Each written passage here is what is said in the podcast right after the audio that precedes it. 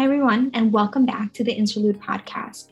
You are listening to episode 64 How to Read a Research Study. I'm your host, Dr. Eleanor Teplinsky, and I am a board certified medical oncologist specializing in the treatment of breast and gynecologic cancers. I started the Interlude podcast as a way to share the journeys and experiences of women who are going through cancer. On this podcast, we talk about anything and everything related to the cancer journey, the treatment, and life after cancer. As a reminder, the information discussed on this podcast is not meant to serve as medical advice. Any specific medical questions should be directed to your healthcare team. I wanted to talk about this topic today for two reasons. So, number one, next week starts the annual ASCO, the American Society of Clinical Oncology annual meeting. Biggest oncology meeting of the year. And of course, this year it's virtual because of COVID.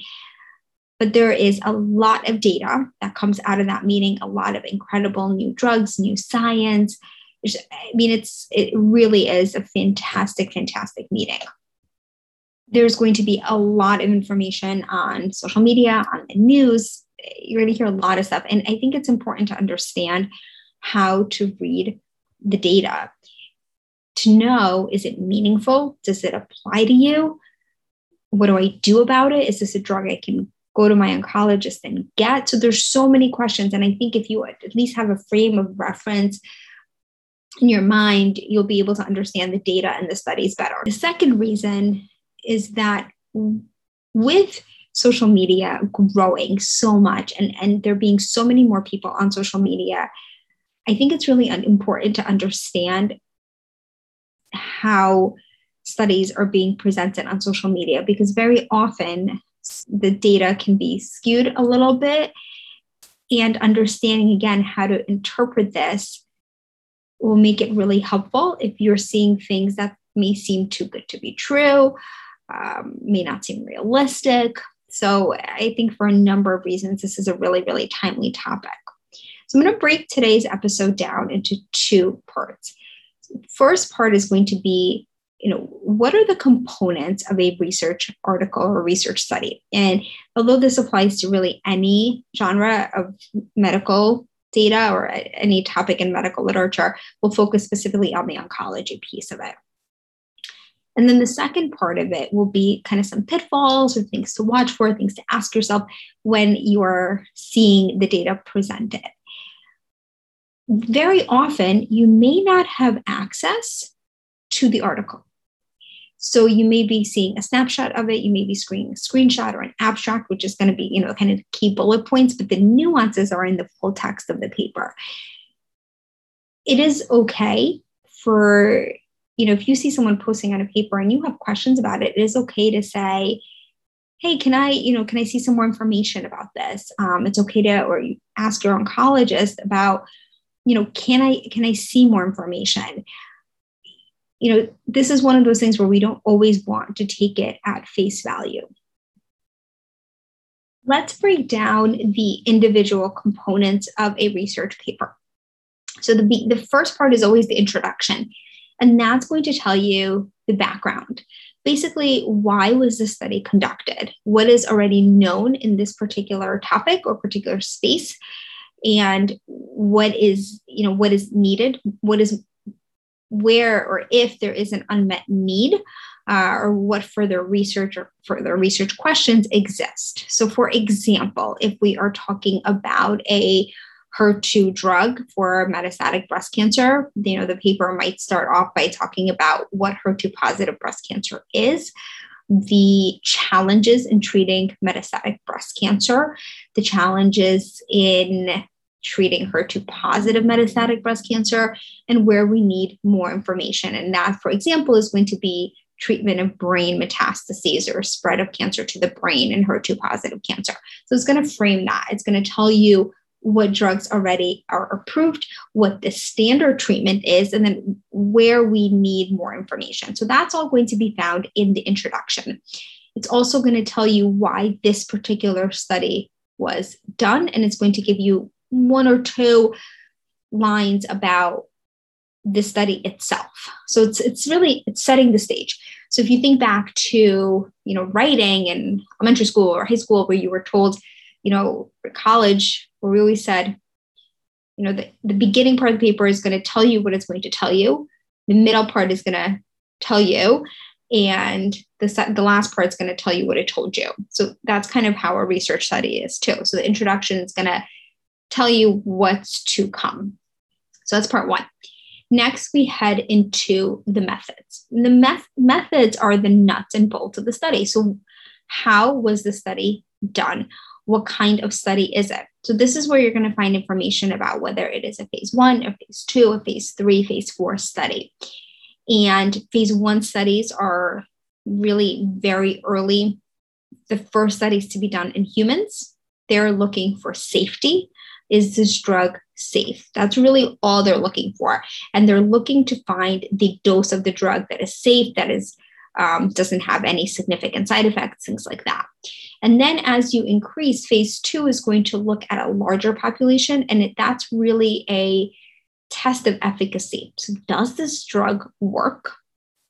And then phase three, if, if the study the drug has kind of passed phase one and phase two phase three is really is a much larger scale study and that is looking at usually it's a study where you have half the population get the drug and half the population not get the drug and you're going to look and see if it's effective phase four trials are kind of known as uh, confirmatory trials or post marketing surveillance trials. So this is after a drug, um, you know, receives permission or approval by the FDA. It's kind of continued study of this drug to make sure that you know we're still seeing the same safety signals and the same efficacy data.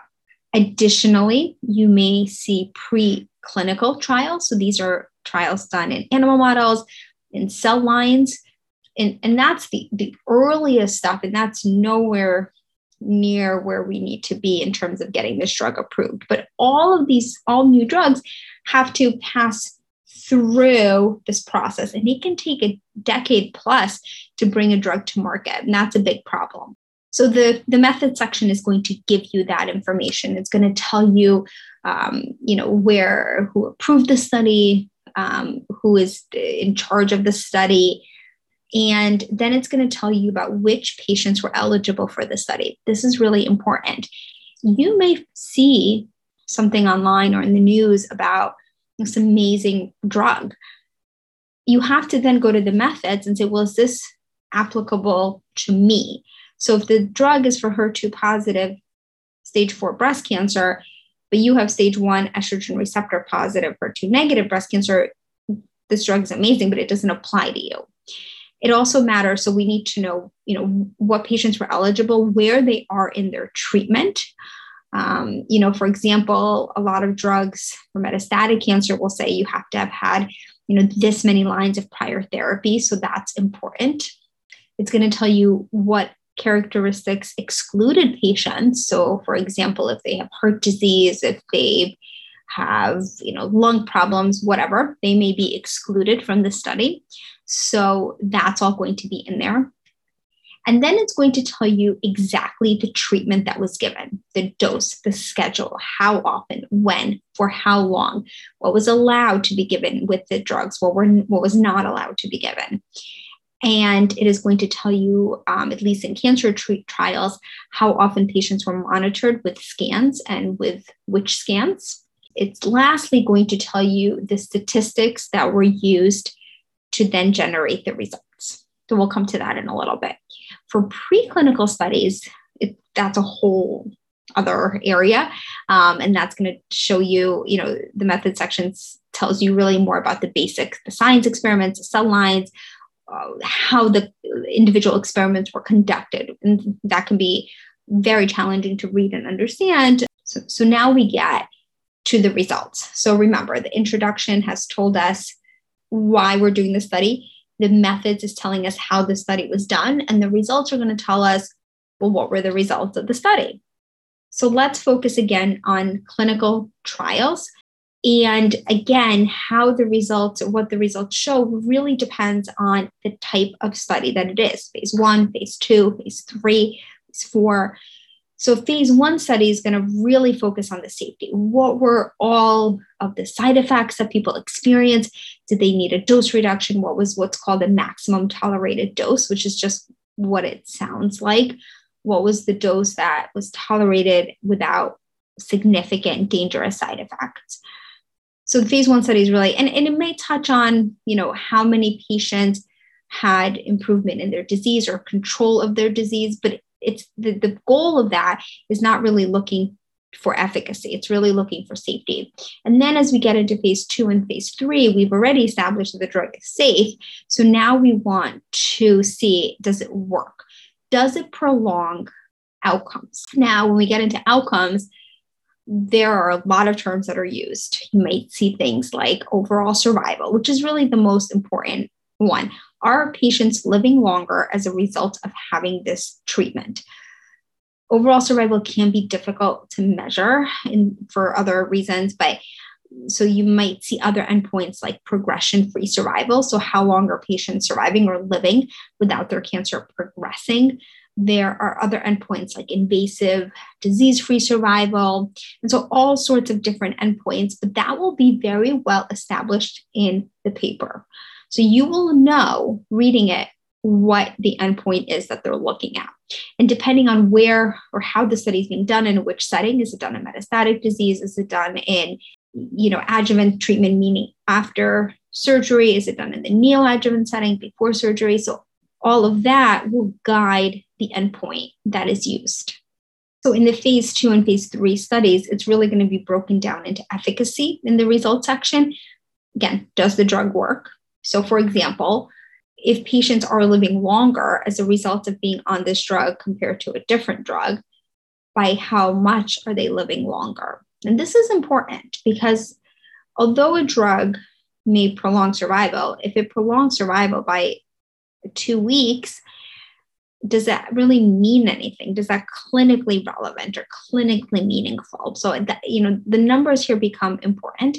And then the second part will be safety was it was it safe? Now we know the drug is safe because it's kind of passed through the original studies, but now you're studying it in more patients. Have you developed, you know, discovered any new safety signals? Often the drugs are being combined with other existing drugs. So have we discovered anything new as a result of this combination? Things like that. Now remember I said we were going to come back to the statistics. So the statistics are going to be described in the methods section. It's going to tell you um, things like how many events or how many you know events meaning like how many episodes of progression or death were needed to provide something called power to detect a benefit of the drug. That gets very very complicated but the bottom line is that it's going to tell you you know the investigators think that this drug you know may reduce the risk of recurrence by say 20% okay i'm just making this up and the, the, the, statisticians have determined that in order to detect this, you need to enroll, you know, this many patients and something like that.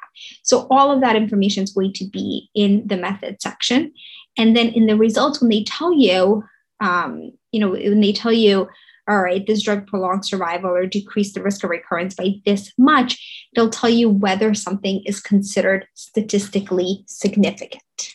I'm not going to go into statistics here because I am not a statistician and that's not the goal of this. But the point of whether or not something is statistically significant helps us figure out if the result is due just to chance or whether there's you know the, there's a factor of interest so whether the drug that you're studying actually contributed to this benefit and this is the part of the paper that can be hard to read because it's a, it's a it is a lot of statistics but at least you'll understand the basics behind it so that's going to be the results section. So now we know, all right, we know why the study was done, we know how the study was done, and we know what the study showed. And that's going to lead us to the discussion section. And the discussion section is essentially going to sum up the entire study It's going to go through again, you know, why and how the study was done, but very briefly. And it's going to really break down the results for us. So, what does that mean? So, you may be reading the study and saying, wow, this drug is great. The discussion is going to explain is it really great? Um, and it's also going to talk about a couple of things. So, it's going to kind of put the results into context with what we know about that cancer type or that cancer treatment. So it, it's going to say this matches up with what we already know. This adds to the literature in this way. This adds to the science in this way. So it's going to put it into context. So after reading the discussion, you should have a better idea of how to think about this drug or this study in relation to other studies. A key part in the discussion is going to look at the limitations of the study. So, no study is perfect. All studies have some sort of limitation. You know, the, the, limitations can vary. They may have to do with a, you know, maybe a particular patient population that was excluded. You know, for example, if it's in metastatic disease and they included patients who had only had, you know, one to three prior lines of therapy and I have a patient that's had five prior lines of therapy. You know, is this study generalizable to them? So, kind of things like that. But it makes you really put the study again into perspective and into context. And finally, this the the discussion is going to talk about you know it's going to give you a conclusion and then it's really going to talk about well what would be next you know what are further directions or further analyses that need to be performed. Now, if it's a very early stage study that was successful, the next steps are obviously studying it in a bigger population. If it's a phase three study, so they there's a large population tested, half the people got the drug, half the people didn't, then the drug is effective. The next step is usually moving towards FDA approval. In when you have big meetings, big oncology meetings, and there's a lot of new science presented. So a lot of times the data has not been presented before, has not been published before, and very often with major, major new, major, major studies that have the potential to be practice changing. They will make the news. Uh, the sometimes the article or the study, sorry, is presented at the same time that a paper is or the the results of the study are published in a big oncology journal, but it doesn't necessarily mean that it's yet FDA approved.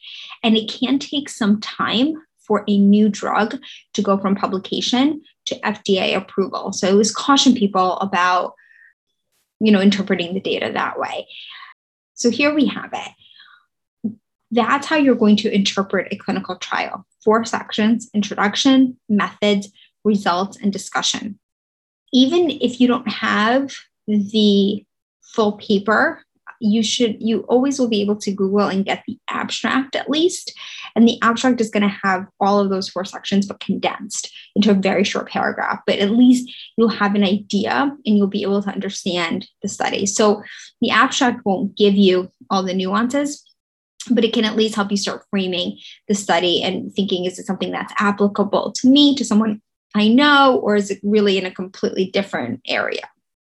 That's part one of this episode. Part two, I want to talk very quickly about five things that you want to pay attention to when you're reading the study. So now we know how to read the study, how to interpret it.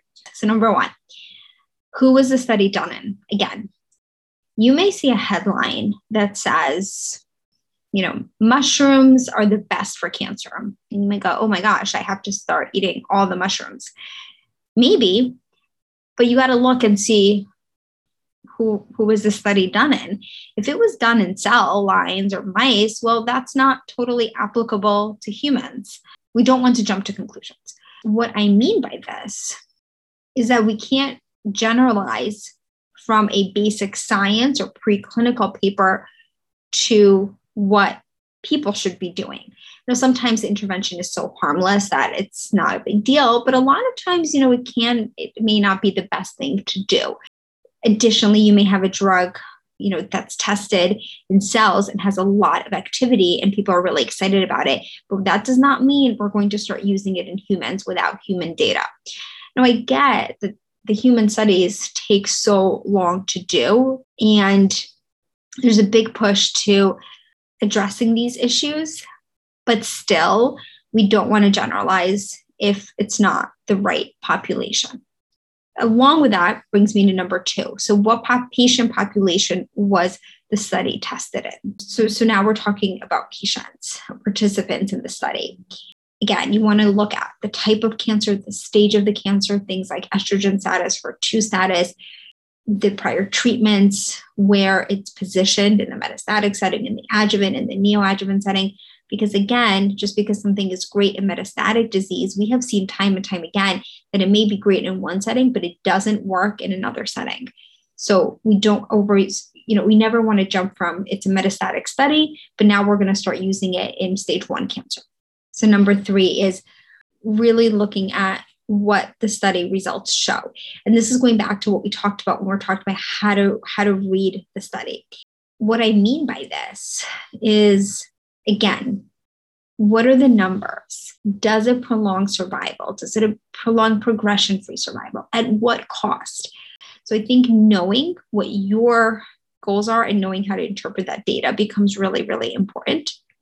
Number four, does the study apply to my particular cancer diagnosis? So that's going to go again along with what we've been talking about. You know, is it applicable for you, for someone you know? If you're an advocate, is it applicable to you know, which group of patients is it applicable to? And then number five, is the drug FDA approved and available? So clinical trials may look at new drugs, but they also may look at drugs that are already FDA approved and may look at them in a new setting. So we have to think, is this something, if this drug, this is a really exciting study and it's positive and it's people are living longer they're doing well on this drug in the study, you know, is this something that you can go to your oncologist's office the next day and ask to be put on if it's applicable to you. Very often it's not. You know, very often the drug needs to be approved by the FDA, whether it's a new drug or it's a new indication for that drug. And so you have to kind of sometimes temper your excitement if the drug's not yet available. It may be that there is a clinical trial that is applicable to you. And that's something that you would either start with talking to your oncologist about or checking out clinicaltrials.gov, which is a great resource. It can be a little hard to navigate, but it can be helpful. But the point being is that you have to know how to read the data and then to then take it to the next level and say, is this something that is important to me? to someone I know, etc. I will say that you don't have to. You, you don't have to know how to read the studies. You don't, you can, you know, it's absolutely okay. And, and you should do this if you hear something on the news and you just call your oncologist and say, look, I read about this. Is this applicable for me? Totally, they want you to do that. But there are some who want to take it one step further, who really want to know the data, to advocate. And so this is uh, some helpful tips on how to start that process. I really get that cancer research is hard. As a fellow in oncology, you spend a lot of time learning how to interpret studies and learning how to what they mean. And we have a lot of journal clubs which are designed to evaluate journal articles. And there are a lot of great journal clubs on social media, on Twitter, on Clubhouse, that are a great way for, for anyone who's interested to interact with other patient advocates, with other providers, with healthcare professionals, and a great way to start having these conversations. But I want you to have the tools available to equip yourself be able to participate in those conversations to be able to understand what people are talking about and i hope this is this podcast episode is a great way for you to start to be start being able to do that to sum all of this up understand why the study is being done who it's done in and what the results show and how it is placed into context with what's already available and out there? And what are the next steps? I hope you found this episode helpful. I hope it helps you to start thinking about how to frame cancer treatments, how to frame cancer studies. You can find me at Dr. Teplinsky on Facebook, Instagram, and Twitter.